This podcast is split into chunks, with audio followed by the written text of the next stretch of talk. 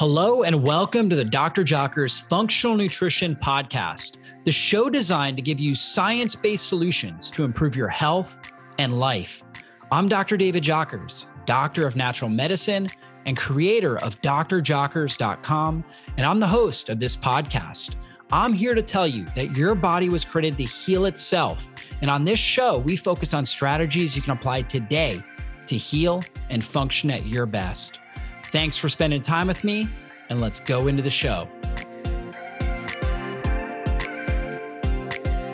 Did you know that as you age, your natural production of collagen declines? This results in fine lines and wrinkles, joint pain, dark circles under your eyes, and more. You see, collagen is like the glue that holds your body together. And luckily, there's an easy way to feed your body additional collagen. It's bone broth.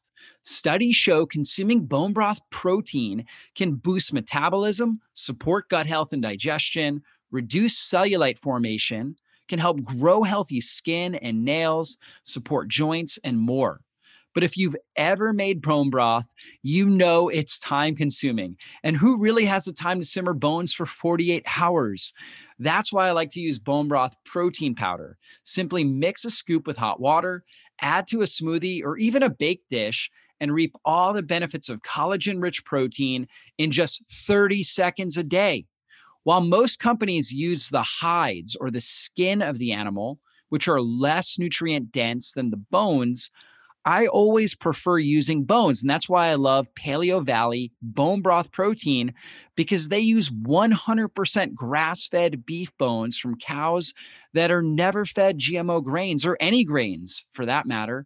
They even test for over 40 pesticides to ensure this is the purest bone broth protein on the market. These bones are slow simmered to extract as much collagen protein as possible. They don't use any chemicals or solvents, just good old fashioned bone broth that's then gently powdered. Now, when we think about bone broth, again, we think about the protein collagen, and there's several key amino acids in there, including glycine, proline, and hydroxyproline. And those help to, to reduce the appearance of fine lines and wrinkles and help reduce cellulite. They're also critical for anti aging as they help regenerate bones and help muscle and support heart health. Studies have shown eating bone broth soup on a regular basis can increase fullness, reduce your calorie intake, and lead to weight loss over time. And the amino acid glycine is really important for good sleep. In fact, a three gram dose of glycine improves sleep by lowering body temperature and boosting serotonin levels, which is a key precursor to melatonin. And it does that without causing daytime drowsiness. Each serving of 100% grass fed beef bone broth protein contains 15 grams of collagen protein and 3.4 grams of glycine. So you get that critical amount. So to get the Paleo Valley bone broth protein, just go to paleovalley.com forward slash DR Jockers and use the coupon code Jockers to save 15% off your order today. You guys are going to love this. So try it out today. Again, go to paleovalley.com forward slash DR Jockers. Use the coupon code Jockers at checkout to save 15% off your order.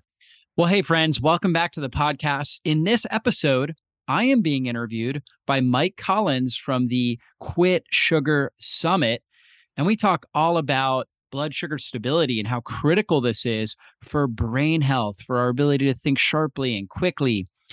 We talk about the effects of hyperglycemia and hypoglycemia and how that can cause neuronal cell damage and neuronal neuronal excitotoxicity.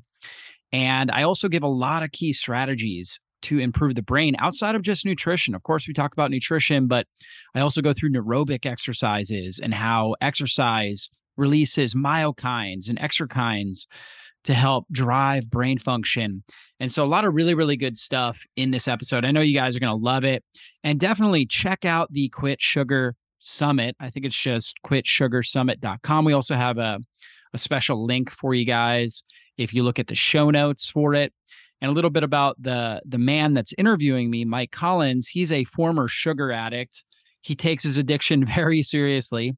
He's a founder of sugaraddiction.com and sugardetox.com for the past 30 years. He has not consumed sugar in any form, at least not intentionally. His interest in sugar addiction began in the early days of his recovery from substance abuse disorder. As he weaned himself off other substances, he noticed that his relationship to and his consumption of sugar was beginning to resemble his other addictions. And, uh, you know, of course, he's created his website, sugaraddiction.com, to help people that are dealing with sugar addiction. So definitely check that out and share this information with people that you know and that you care about. I mean, so many people are struggling with blood sugar dysregulation, pre-diabetes, diabetes. So many people are out there that really need help. And uh, now's the time. I mean, it's the beginning of the year here. Now's the time to start a new health optimization plan. And in this podcast, I'm going to really outline that for you guys, show you the, the big changes, three big nutritional changes to make, show you a lot of things you can do to dramatically improve your life and your health. So, thank you so much for joining us and being a part of our community. If you have not left us a five star review, now is the time to do that. Just go to Apple iTunes, scroll to the bottom where it says review, leave a review in there. If you do that, that helps us reach more people and impact more lives. Thank you so much for doing that. And let's go into the show. Hey, everybody, it's Mike with the Quit Sugar Summit. I'm here with Dr. David Jockers. Um, been wanting to talk to him for a long time, been watching his work. Um, we were just talking that we're really on the same page with just about everything. Um, he's a doctor of natural medicine and a, and a chiropractor, I believe, functional medicine. Um, and he's just got a sugar detox, a keto diet stuff. Uh, something I'm super interested in is his brain regeneration stuff and uh, some of the fasting stuff. But David, welcome, man. Thanks for doing this, and uh, tell the folks a little bit about you. Yeah, thanks so much, Mike. I think this uh, this summit is really important. People need to understand how how much sugar impacts our physiology, our mental health, our physiological, our you know, just our physical being and uh, they need to know how to balance their blood sugar. So that's really key. And and for me, growing up, I mean, I always had blood sugar imbalances. I remember, um, you know, growing up for breakfast, I used to have because my mom would never get the cereal that I wanted, which was like you know Frosted Flakes or Cookie Crunch or something like that. She got what we thought was the healthy cereal, which was Cheerios, Corn Flakes. And of course, you know, we had skim milk because we wanted to avoid the fat we throw right. a banana in there because bananas are cheap and they're fruit, right? So they must be good. Yeah. And uh, and uh, you know, on, on occasion we'd even have some orange juice because we wanted to get our vitamin C. And of course, all of that would spike my blood sugar. And uh, you know, if I ate that hey, at hey, you didn't put the sugar on top of that. no, my mom was like, no, no added sugar. But you know, we thought we were, we thought this was healthy. You know, we were taught this is part of the the healthy breakfast. I thought I was, and, I, and perhaps I was actually eating a healthier breakfast than most of my classmates were eating We Pop Tarts. We did that exact breakfast, except we had unfettered access to the sugar bowl. My mother didn't oh, yeah. attention. And so we were scraping out half an inch at the bottom with the milk. Of course. Yeah, of course you were. Yeah. Sorry. so, so yeah, I mean, by you know, if I had that at 7 30 by 10 a.m., I was falling asleep in my class, right? And so right. I just grew up always, always hungry, always having cravings, headaches, not feeling well, digestive issues. And, you know, even as I was like get becoming a teenager, my mom was actually really into natural health. And she actually is now a naturopath and she was studying natural health and she was trying to do the best she could. My dad, you know, he was, you know, basically peanut butter and jelly guy, right? Um, you know, and and very picky eater. And and us kids, I'm, I'm one of six kids, so we all rebelled against what my mom was teaching at the time. But I always remember her trying to link the food I was eating with my performance. And I was an athlete growing up. And so she would, you know, make kale for us and she would say stuff like, you know, this is going to help you have more energy. It's going to help prevent injuries and this and that. And so I always remembered her talking about how nutrition impacts our body and our physiology. And so when I would get sick, she would load me up with garlic and make a big, you know, thing of chicken soup. Yeah. And we never did, you know, drugs growing up. We never did antibiotics or anything like that.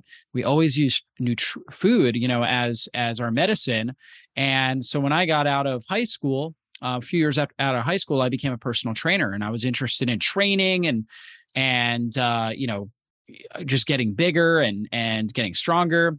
And I was eating six meals a day, right? And uh, you know, I'd have to have a protein shake before I went to bed you know, big big breakfast in the morning just to maintain my body weight. Mm-hmm. And uh, that's when I developed irritable bowel. So all of that really caught up with me. And I went from, you know, I would have times of constipation, diarrhea, intense uh, intestinal cramping. And I ended up losing, I was about 175 pounds at my heaviest. And I ended up losing about 25, 30 pounds in that time frame. And I ha- had orthostatic hypotension where I go from sitting to standing. I'd be really, really dizzy. Mm-hmm. And, um, you know, I, I, started making some nutrition changes. I started reading some different books and um, started following more of like a whole food based diet and doing whole grains and things like that. And I got a little bit better, but, you know, I still was suffering. I, I went into graduate school um, to become a chiropractor. And that was when I uh, when I discovered two things. I actually read a book called The Maker's Diet by Jordan Rubin, and mm-hmm. also, I had a classmate that was really into Mercola, uh, Joe Mercola. And this is back in 2004, 2005. And, um, you know, he was just starting to get a little bit bigger. And he mm. had a book called The, the No Grain Diet. And so I started following a lot of the same principles and went on to what, what we called, what my mentor uh, called the cellular healing diet, and which was basically no grains, you know, focusing on pasture raised, grass fed animal products, um, fermented foods. We we got rid of all the bad fats, you know, all the the processed vegetable oils. Focused on coconut oil, um, extra virgin olive oil, right? Just really trying to dial in our fats. And it was a lower carb diet, and it dramatically improved my health. And I felt significantly better. Was gaining my my weight back, my muscle back, and mm. I had this natural level of satiety where I didn't feel like I needed to eat all the time. And I was in graduate school and I was taking 7 a.m. classes a lot of times and uh, and I would work out. You know, I've I've worked out my whole life. I still work out six days a week, and I would work out in the mornings back then before classes. And I barely had any time. I would get a short workout in, um, shower. I barely had any time. I had to go go to class, and I wasn't hungry, so I just brought a gallon jug of water to class, and I would just and I and I was just drinking, and I naturally was satiated, and actually felt better. Like my brain came alive. I felt like I was more cognitively clear. I was able to retain information better. I went to the top of my class and I would not, I would wait until I just natural hunger came. And it usually came around two or three o'clock in the afternoon. And then I would eat between two or three and let's say seven or 8 p.m. And I would eat, you know, a good amount of calories. And I felt so good. And I was gaining my weight back. I was stronger than ever in the gym. I'd never heard the term intermittent fasting. Again, this was like 2005, maybe 2006. Mm. And uh, and I just felt like, oh, gosh, you know, I feel incredible here. And I actually thought it was the water. I remember telling people, you have to drink a gallon of water before noon right? And i thought it was the water that was you know just detoxing my body. It was it was uh, optimizing the length ratio of the sarcomeres in my muscle for better contractile strength. I was studying exercise physiology. I have a master's degree in that. So i was using all these different terms to try to describe what I was experiencing because I didn't know about intermittent fasting. I didn't know about autophagy. I didn't know about, I really didn't know much about insulin sensitivity and insulin resistance, but mm. I knew whatever was happening, I was feeling better. And it wasn't until a few years later that I discovered the term intermittent fasting and I realized that's exactly what I was doing. And, uh, you know, ever since then, I've just been on a crusade to teach people, um, you know, principles of natural health. I opened my clinic in 2009 and uh, you know i've been working with people all around the world up until really a few years ago when my my uh, website really took off. And you know now I, I, really just focus on i had sold my clinic a few years ago and i uh, just really focus on creating the world's best natural health content to uh, inspire educate and empower as many people as possible to reach their their health potential. Wow very cool very cool i mean like i said we talked earlier that we are on the same page with just a lot. I mean, some of the books you mentioned and the evolution is um, a little older than you, but but still is uh, pretty similar. So that's pretty cool. So you have someone come to you, and you know they're basically they've been on the standard American diet forever, right? Um, what's the what's step one? What what what do you do? Test? Mm-hmm. Uh, what do you you know what? Like they've got just basically you know they're obviously a little maybe a little overweight uh, blood sugar dysregulation maybe they're pre-diabetic. What's what's step one at your in your idea in your mind? Well for sure. Well uh, step one is things that are, are pretty easy to do. Um, yeah. it's just a matter of being disciplined with them. But the first thing i always tell people is first thing you got to do is reduce the amount of sugar and grains that you're consuming, sugar and starch in general. Yeah. Um, anything that's going to turn into glucose in your bloodstream at, right after you eat it. So, sugar and starches, we want to significantly reduce those. You know, pretty much eliminate processed sugar, added sugars. Um, you know, if somebody's eating fruit, fine with that. It's nutrient dense forms. Um, but you know, the breads, the grains, the rice, oatmeal, things like that, we want to eliminate those things. And then uh, number two, we get rid of bad fats. We get rid of corn oil, soybean oil, safflower, cottonseed, all your processed vegetable oils. And most people don't realize they think, yeah, I eat a salad every day for lunch. I'm doing a great thing for my health. And when we look at their salad dressing and it's soybean oil, right? And they're getting 10 grams of soybean oil every time, every day, consuming that. And that's just inflaming their cell membranes, uh, causing insulin resistance, driving up inflammation in their body. So we got to get rid of those bad oils. And then number, th- and then we replace them with good oils, right? Good fats. So lots of high polyphenol, fresh pressed extra virgin olive oil, which I'm a huge advocate of, coconut oil, grass fed butter, avocados or avocado oil, um, egg, pasture raised eggs. Those are all fantastic oils, maybe a fish oil supplement in some cases to mm. get high quality omega 3s. But those are all really, really good oils that we want to be consuming on a regular basis. And then number three is we try to change the meat that we eat. Okay. And, and that means getting rid of processed conventional animal products and sticking with grass fed, organic, pasture raised animal products, wild caught seafood, because your conventional animal products are pumped full of antibiotics.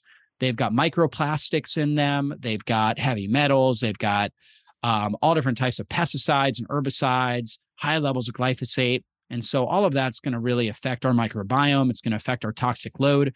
So the more that we can move from your, you know, and it's hard to eliminate all of that because you might be eating at a restaurant or something like that. Try to make the best choices you can, but certainly at home, doing our best to get grass fed, organic, pasture raised uh, animal products and wild caught seafood. Those are the three big nutrition changes that we start with. Nice. I like it. I like it. So I've been recently fascinated, and you know, this whole thing in the sugar world kind of got kicked off with Dr. Lustig, who's on the summit. You guys can check him out. Uh, 10 years ago, we did a 90 minute lecture on fructose. And we've had Richard Johnson on. You know, Nature Wants You to Be Fat is probably the principal fructose researcher in the world. And you mentioned IBS, and and there's a disease called fructose malabsorption. It's kind of hard to hmm. diagnose or whatever. People are, it's always confused with IBS and whatever. What do you know about this delineation between fructose and glucose? Because it's coming to my belief system that, you know, if people start to study fructose, they'll get off sugar much quicker than if they're granted the glucose and everything that you're describing is important and you know glucose monitors and what have you but tell the folks the delineation what you think or believe and understand about the fructose and the glucose. Yeah so fructose obviously we find it in nature. It's the primary sugar we find in fruit for example.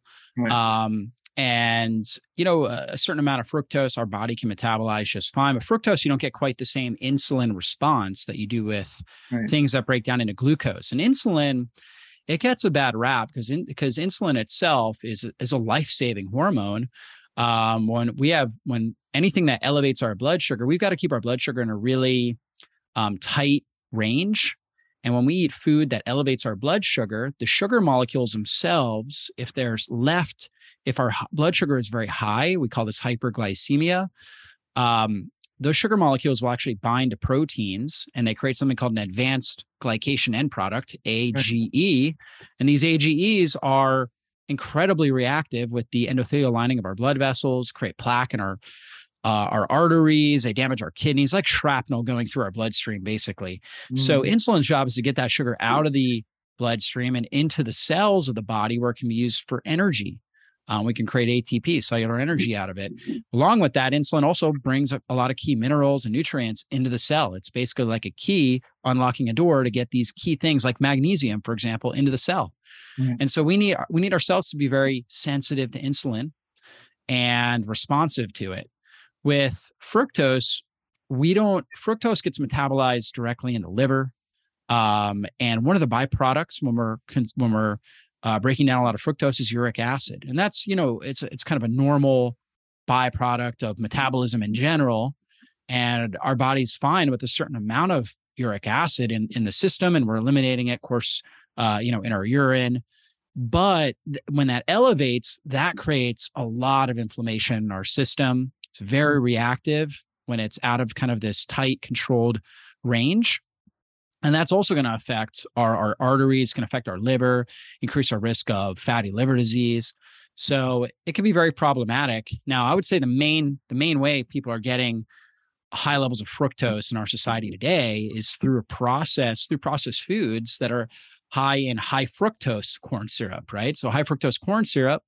Number one, corn is a government subsidized. You know, it's I think it's that and soy are the, the two most subsidized crops, agricultural crops, meaning the government's paying farmers to produce a lot of corn, a lot of soy. And they do it and and and for a number of reasons, some of them perhaps beneficial, some of them not beneficial.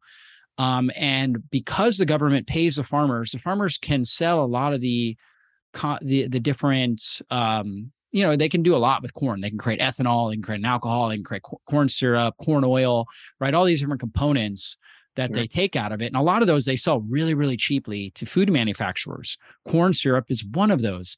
And so corn syrup is actually cheaper for man- food manufacturers to get than, you know, like typical sugar. And yeah. so it's and and it's like a syrup. And so it's very easy for them to utilize it in a lot of different recipes. It has like a, a long shelf life. There's a lot of different factors that food manufacturers love about it. And so a lot of the, you know, soft soft drinks and different things like that have corn syrup in it. A lot of processed foods, baked goods are using corn syrup. And in our society, you know, the average individual is eating, you know, at least 50% of their diet from ultra processed foods. Most of those have a lot of corn syrup in them. Mm. And so they're getting, and this corn syrup is, you know, that the reason why they call it high fructose corn syrup is because it's high in fructose. And so, you know, it's causing it, there, there people are taking in way more fructose than we would in nature. Mm. To get fruit, for example, fruit is naturally higher in fructose, but um, fruit would only be around seasonally. Um, you know, for our ancestors, we would have it in certain seasons, and we may consume it in abundance. For example, during the summertime, but also during summertime, we have higher levels of vitamin D. We're getting a lot more biophotons from the sun. We're getting a lot more red light, infrared, mm. uh, you know, exposure, UV exposure, and all those things enhance insulin sensitivity. They enhance liver cell function. They enhance overall metabolism, GLUT4 receptor activity, uh, which naturally kind of acts like like a form of insulin without insulin in the cells. And uh, those things kind of help buffer some of the inflammatory impact of fructose, right? And then, of course, the fruit would also have a lot of antioxidants, things like that. Plus the fruit, the, the fructose that our ancestors were consuming, or should the, the fruit that our ancestors were consuming, right. was not as hybridized as you know, and not as sweet as the fruit that we typically are consuming today. So, with the, all that to say that, um, you know, I'm fine with fruit in moderation. I think that fruit has you know some nutritional benefits to it some helpful compounds in there. But you know, when you are consuming fruit that is very, very sweet, you just have to realize that's going to have a lot of fructose in it. Mm. I'm more of a fan of a lot of the astringent types of fruit. For example, out here, um, muscadine gra- grapes. Like in my neighborhood, we have tons of muscadine grapes. Okay. Muscadine grapes taste a lot different than your typical like sugar grapes that you find your Concord grapes that you find in a grocery store. They're very astringent. And astringent is kind of like this tartness. And that tartness that you find in muscadine grapes, cranberries, pomegranates helps buffer the blood sugar response from the fruit. And also, it's very high in uh, acid, something high, very mm. high in ellagic acid. Ellagic acid is metabolized by some of the keystone bacteria in your gut into something called urolithins. And urolithins play a key role with enhancing mitochondrial function. They stimulate mitophagy, particularly in the intestinal cells, which uh, is a kind of a breakdown of the old damaged mitochondria and the formation of new healthy mitochondria, which creates a stronger, more stress resilient intestinal lining. So, a lot of great benefits there. So, you know, you do want to limit the amount of high sugar fruit and certainly fruit juices that you would be mm-hmm. consuming. I'm not a fan of like like I mentioned earlier, orange juice. A lot better ways to get your vitamin C than that.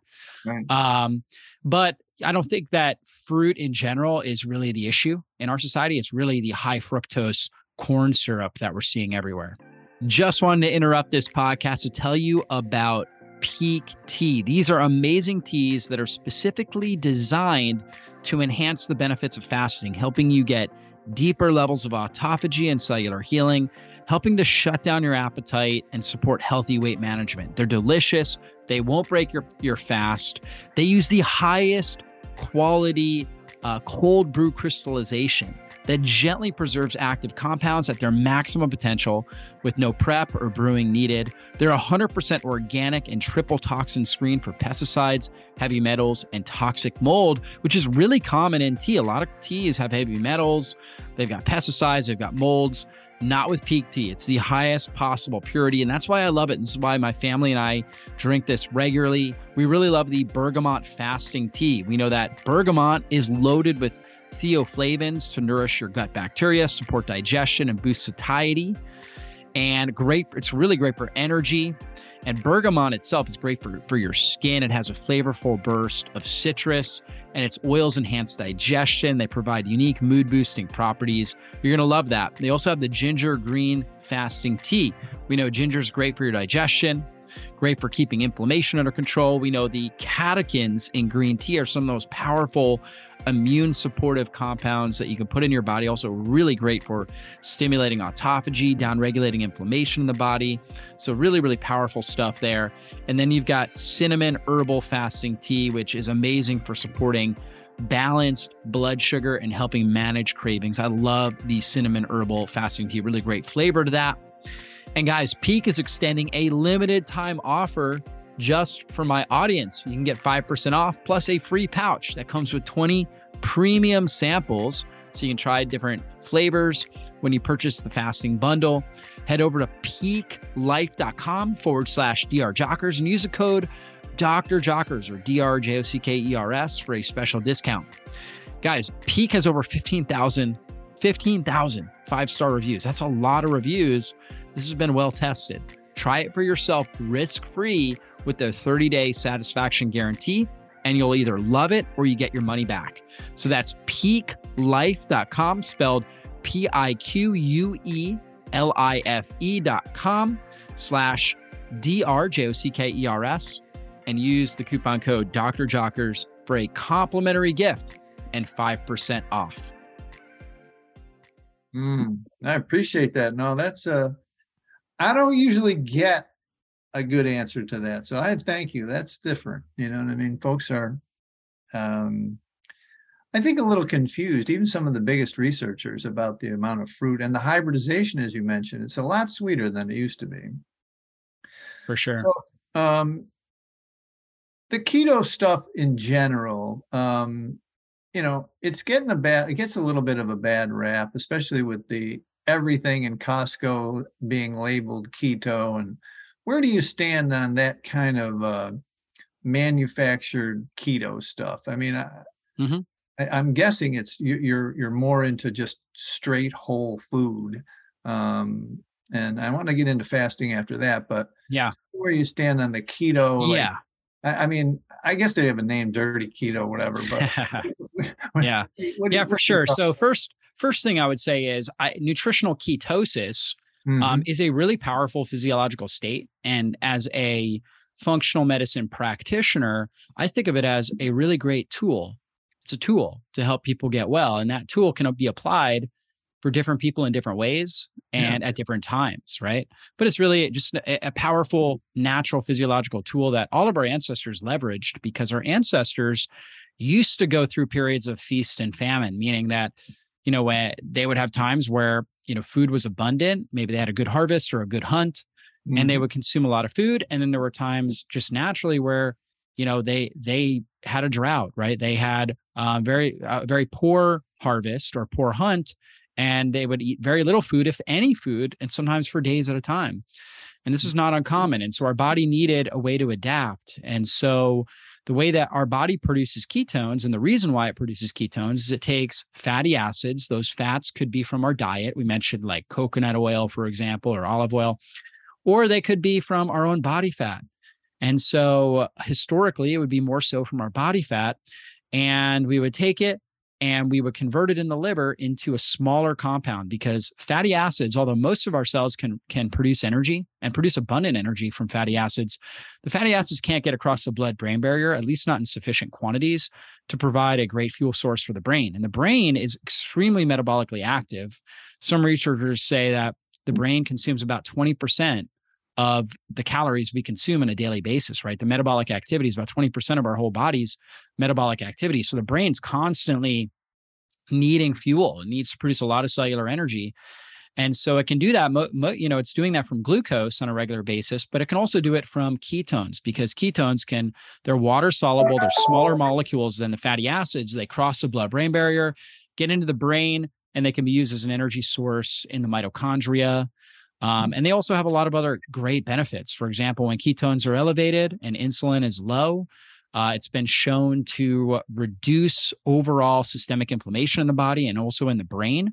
We have something called the inflammasome, which is kind of like a a a uh, inflammation amplifying uh, uh, compound in in in the body or receptor in the body that almost like turns on a whole alarm system mm-hmm. in the brain, for example, the neuroinflammasome, to help bring down or to help with uh, reducing any sort of threat from pathogens. For example, you know, throughout the history of mankind, more people have died from systemic infections, infections that got in mm-hmm. typically through flesh wounds or perhaps you know eating something that was bad or something like that got into our system, got into our blood, spread throughout the body, and went into the lungs, gave, gave us pneumonia, or into the brain and nervous system, created meningitis.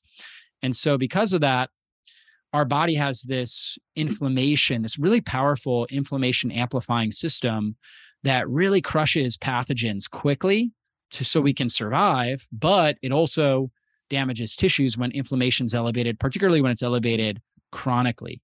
And um, for most people, because they are insulin resistant, they're eating bad foods, they're stressed out, they're not sleeping right, they're not living a healthy lifestyle, they have their inflammasome elevated and this may be contributing to you know you know people that are dealing for example with chronic pain on a regular basis people that are dealing with chronic skin issues um you know weight loss resistance hormonal dysfunction all these types of issues all related to chronic inflammation in the body so ketones really help help quench that. They help balance certain neurotransmitters in the brain. A lot of amazing benefits. They're also called a epigenetic modulator, meaning mm-hmm. that they actually help to modulate or balance our gene expression in such a way that they help turn off disease disease promoting genes and turn on anti-aging and longevity promoting genes. So mm-hmm. getting into a state of ketosis can be incredibly therapeutic for the body. Now, the way that we do that is, you know, also an important consideration. And so in general, a ketogenic diet is to some degree it's it's you're getting a lot of similar benefits that you would with fasting. When you fast, kind of like a famine, you turn up ketones. Well, with a ketogenic diet, you're eating food but you're keeping insulin down and you're keeping your blood sugar stable. So between meals, your body, because insulin's insulin's low, can start creating ketones. Um, and so you get a lot of those same benefits. And so with a ketogenic diet, you're going on a lower carbohydrate diet. So particularly net carbs, all your sugars and starches, you're reducing those. You're getting your calories typically from proteins, healthy fats, and then you're consuming fiber as well. And you know, sugar, alcohols are not considered, um, you know, net carbs that impact your blood sugar, although that can be different for each individual. Mm. But, you know, they're classified as, you know, just a total carb and not a net carb. And it's the net carbs that would be kind of your glucose, fructose, your starch that um, we're trying to avoid on a ketogenic diet. And so you had mentioned there's a lot of processed foods out there that have keto on them. And that's absolutely true. In fact, I mean, if you love cookies, you can find keto cookies. If you love um, you know, whatever you whatever you want, pretty much. Chips, you can find keto chips. What do you think about all that?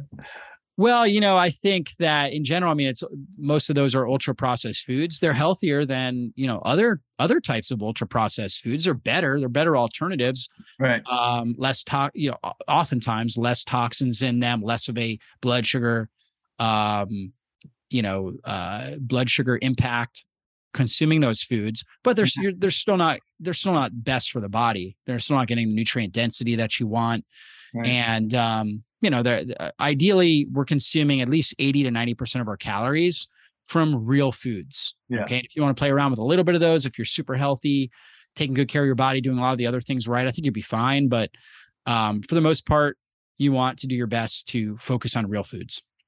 Nice. I love it. So, you know, in in in- in the communities, if you will, of keto and uh, carnivore and what have you, um, fasting is a big deal. And you're uh, you, got a book there right behind you.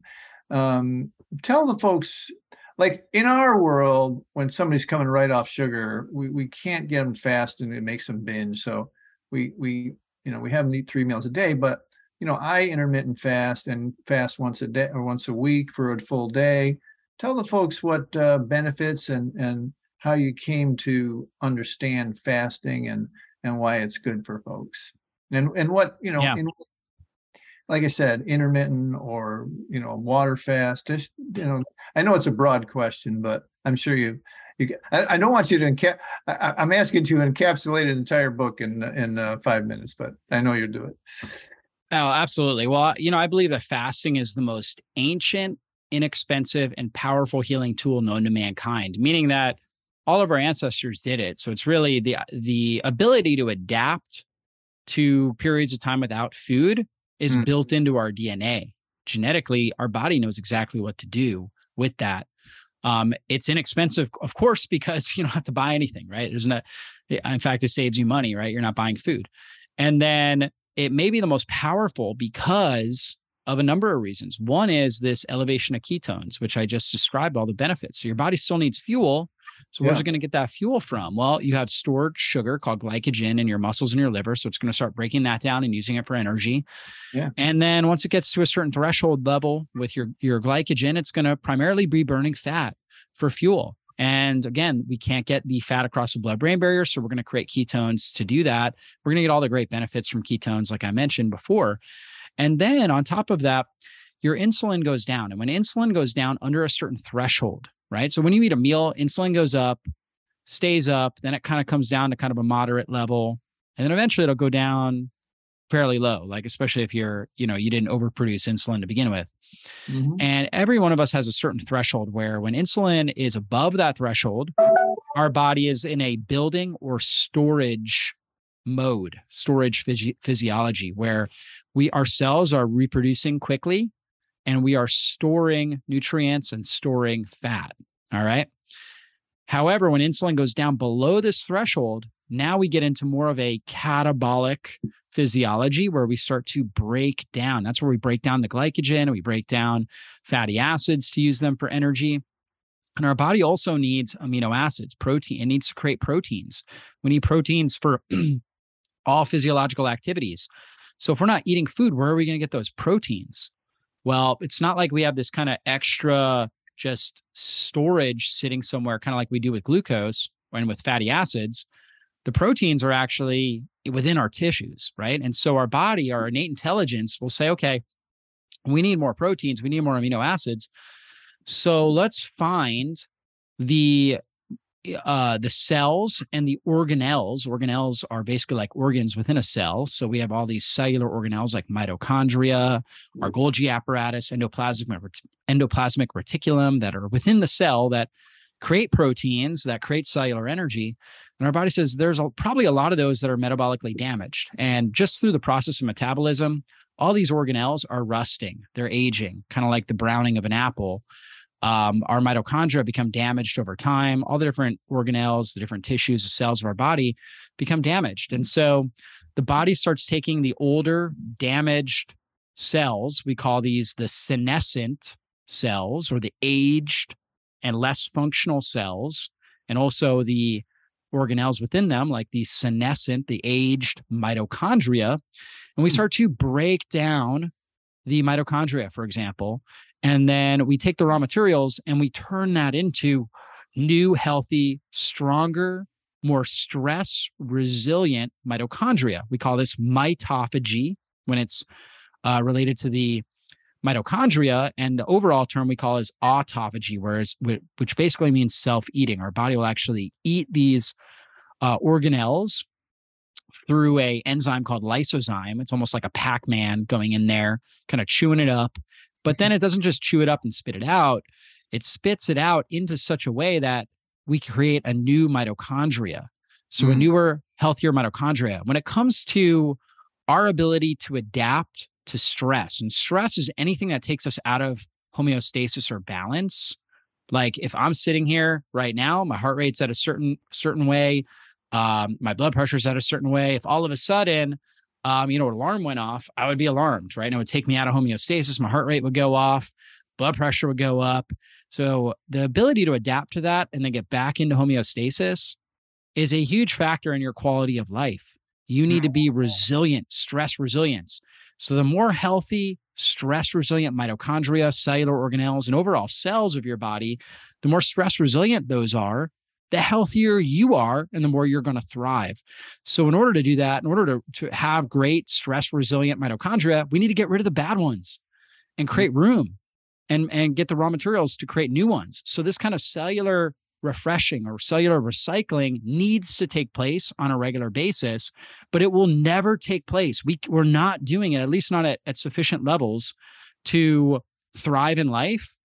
If we actually don't go through periods of time with low insulin, that is the trigger for this autophagy and mitophagy process to take place. So fasting puts us in that place of low insulin, low amino acids coming into our, our body because we're not obviously eating protein. And now we start to scavenge those from the older damaged cells and create new, healthy, more stress resilient mitochondria.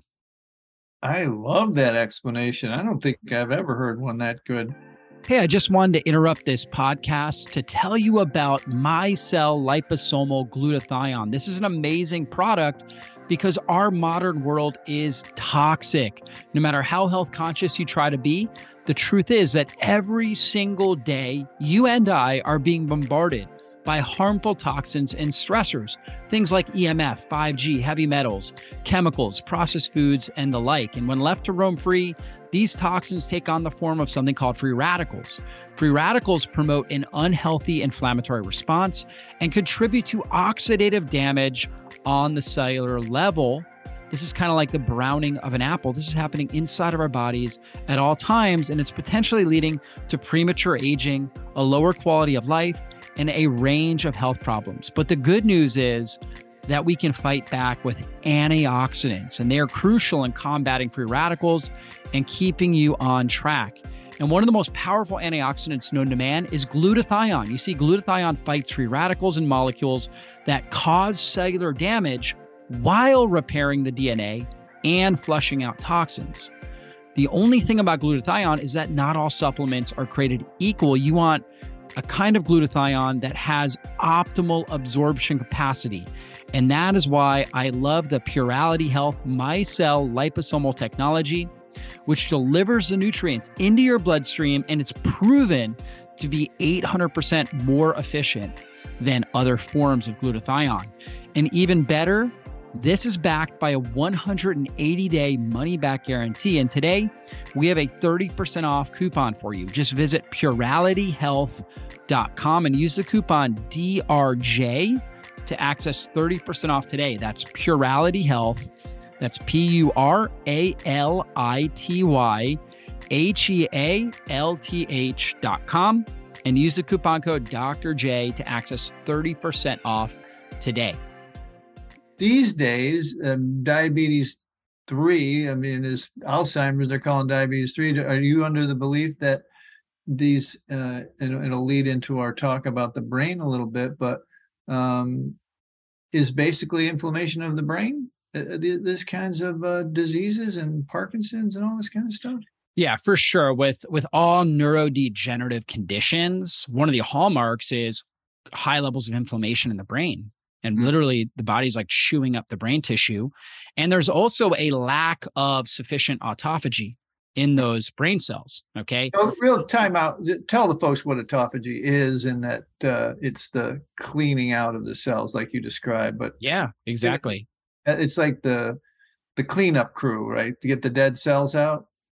That's exactly right. Get the dead cells, get the dead or the the senescent mitochondria. Some of them are still alive. They're just sputtering out, you know, very low levels of energy, energy production, ATP.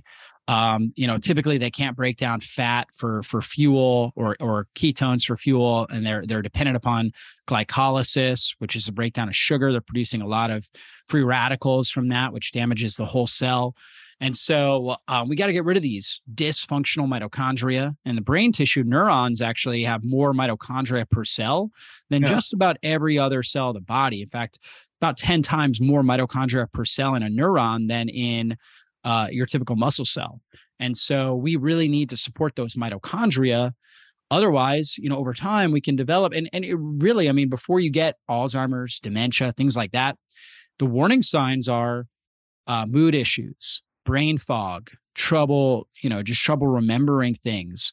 You're mm. slow to be able to form words at times. You lose your keys all the time. You have trouble sleeping at night. Um, mm-hmm. you know, these are all early warning signs that could eventually progress into full blown neurodegenerative diseases. Right. No, I love it. No, I didn't mean to interrupt. I, I, I mean, I just want folks to know: is it true that the body uh, turns over like all of its cells every like seven years or something? It's like yeah, I mean, pr- just mm-hmm. about. And so we used to think that your your neurons were were at capacity you know, early in life, and that you weren't going to actually grow any new neurons, couldn't get rid of the old ones. But now we realize with the concept of neuroplasticity and neurogenesis that, you know, you can continually form new neurons and new neural pathways in your body and your brain. And mm-hmm. so, um, you know, really all these cells can turn over. And that's really the key. I mean, some cells have a lot longer lifespan than others. Like, for example, in our intestinal tract, we turn over the cells in our intestinal tract every three to five days. I mean, skin cells can be two or three days in our skin. So some cells we're turning over really quickly, whereas like, you know, a lot of the cells in our liver, uh, it's six months to a year, you know, for some of those those cells that their their lifespan. Blood cells, it's usually 90 to 120 days. So we need to have a good cellular turnover. Yeah. If we're not, then again, we're going to get these senescent dysfunctional cells. And when those senescent dysfunctional cells are reproducing, they're reproducing and creating other dysfunctional cells. And so we end up getting a buildup of abnormal dysfunctional cells, then those organs are not going to function the way that they should. Wow. So perfect segue to your work on the brain stuff. I'm going to tell you a quick story. So, you know, forever I'm doing this a decade, and and everybody comes to me for weight loss, right? But after we do our surveys and we get all our testimonials in, weight loss is like number three or four on the list. But the number one is always the brain coming back online, focusing better, uh, remembering better, doing their work better, not being irritable, sleeping better so tell the folks, I mean, you, you have like a brain regenerative program. Tell tell the folks what that is, is that mostly diet? Um, are there other parts of it? Tell tell the folks about, you know, um, and you know, people are thinking that it, it, forgetting their keys is normal aging stuff, but it isn't really, right? It's like uh, you don't have to age that way uh, mentally. So tell the folks what your you know what your work is about that. Well, you're absolutely right, Mike. We want to have a thriving brain. I mean, the quality of your brain is going to be the quality of your life, and so you want to have a thriving brain up until the day you die. And and um, you know, when it comes to brain health, the reason why people in in your programs are getting good results, seeing changes with their brain, is because blood sugar stability is absolutely critical yeah. for healthy brain function. If your blood sugar is going up and down, and you're experiencing times of hyperglycemia, we talked about how that high blood sugar creates the AGEs, which create massive oxidative stress, damage the endothelial lining of the blood vessels, which then reduces the uh, the oxygen carrying capacity of the blood and the oxygen extraction into the neurons, and therefore their cellular energy production goes down and their mitochondrial function goes down. And so they're not able to produce energy the way sh- they should. Also, when you have hypoglycemia, that's low blood sugar, mm-hmm. then you're not getting the glucose uh, that the brain needs to run on energy. And if you're not also metabolically flexible enough to create ketones, so you can have this alternative fuel source, then the brain cells are not getting the sugar, the glucose to produce energy, and they're not getting the ketones. So they starve, literally become um, hypometabolic. And now they're not able to produce the energy that they need, and mitochondrial function significantly suffers. Brain cells die. And when brain cells, when neurons die, they release a whole bunch of different compounds, particularly like calcium, that then spill into the neuron that's next to it and hyperexcite that neuron. And we create something called neuroexcitotoxicity. So when neurons are dying, it is really problematic for kind of a whole area around it. And um, then we end up like when people are have hypoglycemia, that what do they feel? They have cravings. Sometimes they have nausea. Like you think about it, they need food, but they feel nauseous. Why? Because they actually have neuroexcitotoxicity that's damaging areas, particularly in the brainstem, that are associated with um, their their nauseous response. Right. Mm-hmm. Um, for some people, they have intense cravings. They get really irritable, have mood issues um you know the hangry like you know that's kind of the, the classic one that we talk about where people are feeling hangry they're irritable and hungry at the same time mm-hmm. you know this is a, a reaction from our amygdala our limbic system and we can do a lot of dumb things right a lot of domestic violence um you know a lot of just violence in general a lot of um people doing things that they regret happens in this sort of hangry state from hypoglycemia. So we really want to have good blood sugar stability so we don't have the detrimental effects of hyper, too much blood sugar, or too little blood sugar. And that's kind of what your programs are doing. And when we do that, now the neurons are able to get nourished the way that they should. They're able to break down glucose effectively for energy, but also have times where they're breaking down ketones for energy and they're getting the anti inflammatory effects. So they're able to really, really thrive, produce the energy they need, um, and uh, turn on the proper genetic expression so they can really thrive and have balanced neurotransmitters, sleep well at night. And so yeah, I mean, diet is is critical. It's really the foundation there. But also movement itself, movement mm. itself is actually a critical nutrient for the brain. We call it proprioception, meaning joint movement information. So when we're moving, there's all these different signals that are coming from receptors around our joints up into the brain. And that actually itself is actually feeding and activating the brain. The brain needs really three key things it needs energy, right? So we talked about glucose or ketones, it needs mm. oxygen, right? Needs oxygen at all times. And then it also needs movement information, right? That's super critical. And then I would actually throw in a fourth thing it needs glymphatic activation, which is kind of this part of our uh, neuroimmune system, or, or, or, I should say, our neuroimmunolymphatic system, that we get when we're sleeping, right? When we sleep, we actually drain a whole bunch of different proteins, toxic debris, things like that out of our brain. We call it the glymphatic drain, right? So we drain our brain and kind of reset our brain, right? It's like it's like doing a uh, you know, like every now and then my computer uh, you know, it, it, needs to update, right? If it doesn't update, everything gets bogged down, moves slowly, is not functioning well. So I got to turn off my computer and allow it to update. Well, it's kind of what, what our brain does and needs to do this every single night. Um, yeah. And it needs really good glymphatic activity. So, really good sleep. And there's certain things like, for example, sleeping on your side has been shown to dramatically improve glymphatic flow compared to sleeping on your back or sleeping uh, sitting up or or sleeping on your stomach. Okay, when you when you're sleeping on a plane, yeah. you're getting some rest, right? Relaxing your your muscles, your eyes, things like that, but you're not getting much glymphatic drainage, right? Okay. So this is what one of the reasons why you don't feel as rested when you're sleeping on a plane. Um, and so glymphatic activation along with regular movement. And there's certain ways of moving your body that activate your brain better than others. Walking in general is great, but if you're just doing the same movements over and over and over again, you're not activating your brain as much. Mm. Okay. So there's something called neurobics, which is basically novel exercises, right? That novel meaning new, like exercises you're not normally doing. And it could just be as simple as like brushing your teeth with your non dominant hand, combing your hair with your non dominant hand, balance exercises where you're doing things balancing on one foot. Um, this is all ramping up more and more activity, more and more proprioceptive function up into different areas your brain, your cerebellum, your cortex to help balance and stabilize and to adapt to that movement so you can do that movement more effectively.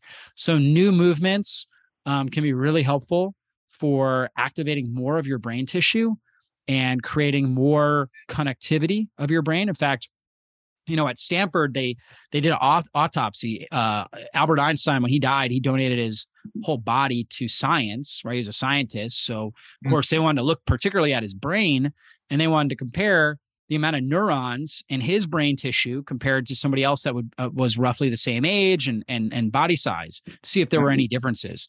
And what they found was that the amount of neurons was roughly the same.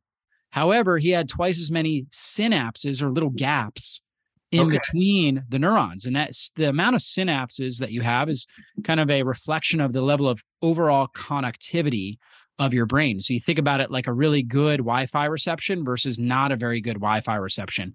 The better connectivity, the better Wi-Fi, the better you're able to download things, you know, search information, right? You're able to get what you want out of your phone or whatever it is, right? It's kind of mm-hmm. like the same thing with Einstein. He was able to link you know very complex thoughts because he had this amazing level of connectivity in his brain. He used to he used to go he used to think and he would walk up and down a hallway and do a heel to toe walk kind of like you know what they do when somebody is um somebody's drunk. Um, they'll check their the, the, health of their cerebellum because that's the part of it's called your small brain, your little brain, the back yeah. of your brain, and they want that's that's it can be extremely affected by alcohol. So they want to see, okay, what does your balance look like, and how do you do walking, kind of a heel to toe walk? And people that are drunk, of course, they're like staggering all over the place.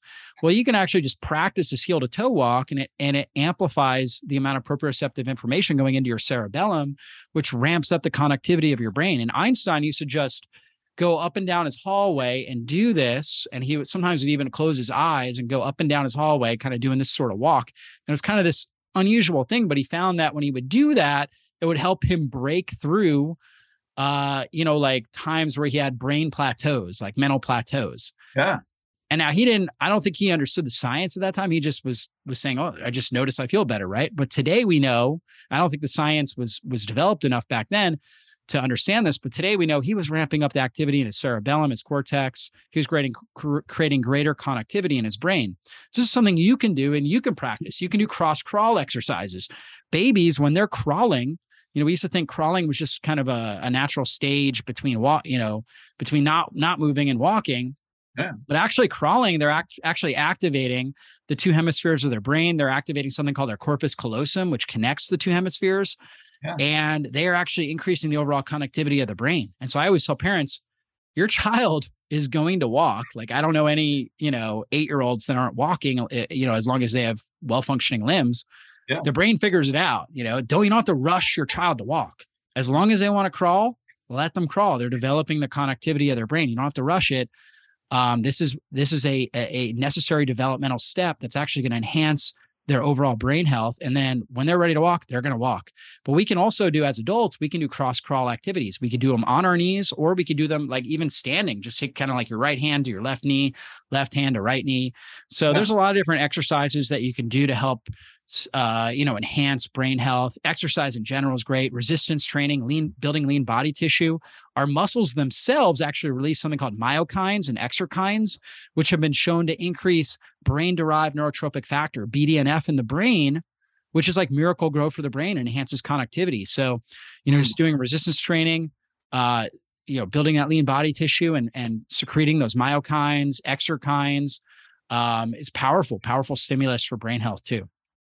Wow, I love this job. I have never heard this term. Pro, let me make sure I got it right. Proprioceptive function.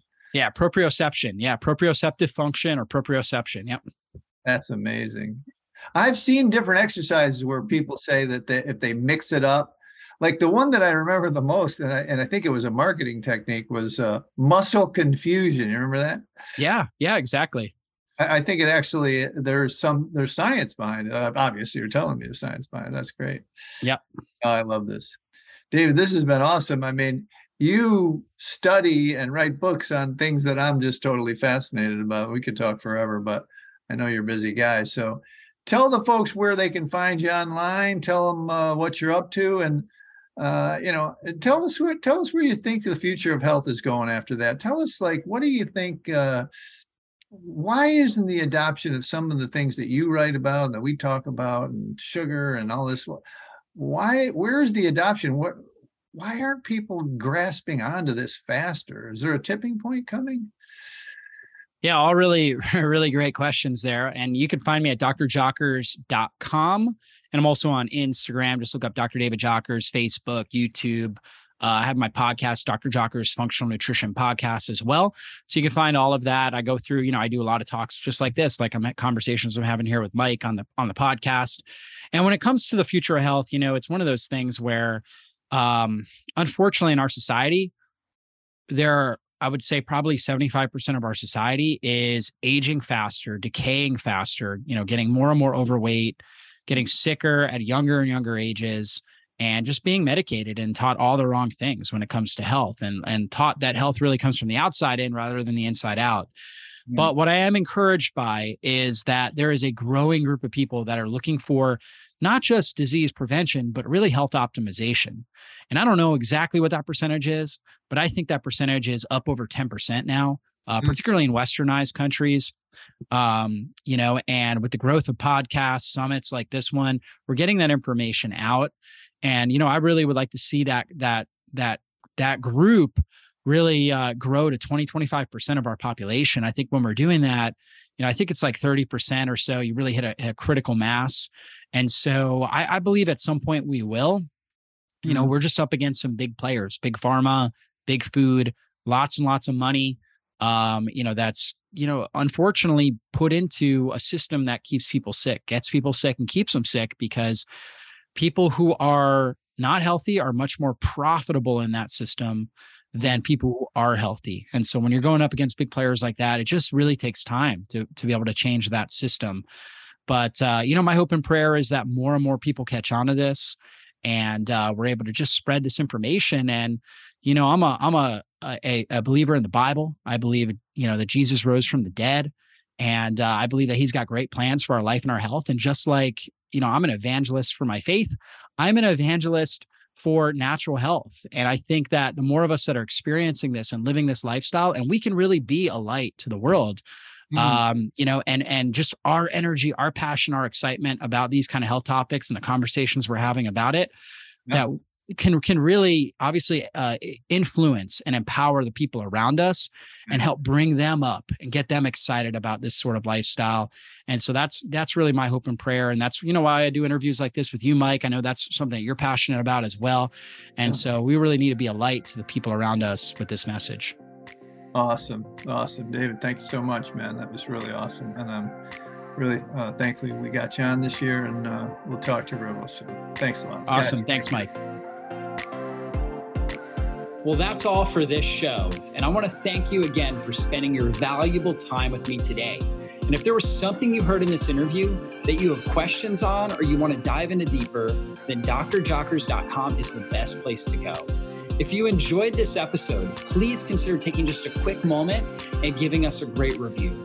Your reviews help us influence more people and transform more lives. And if you took something valuable away from this episode, then please share it with someone in your life you know it can help. We'll see you soon on a future podcast. Be blessed, everybody.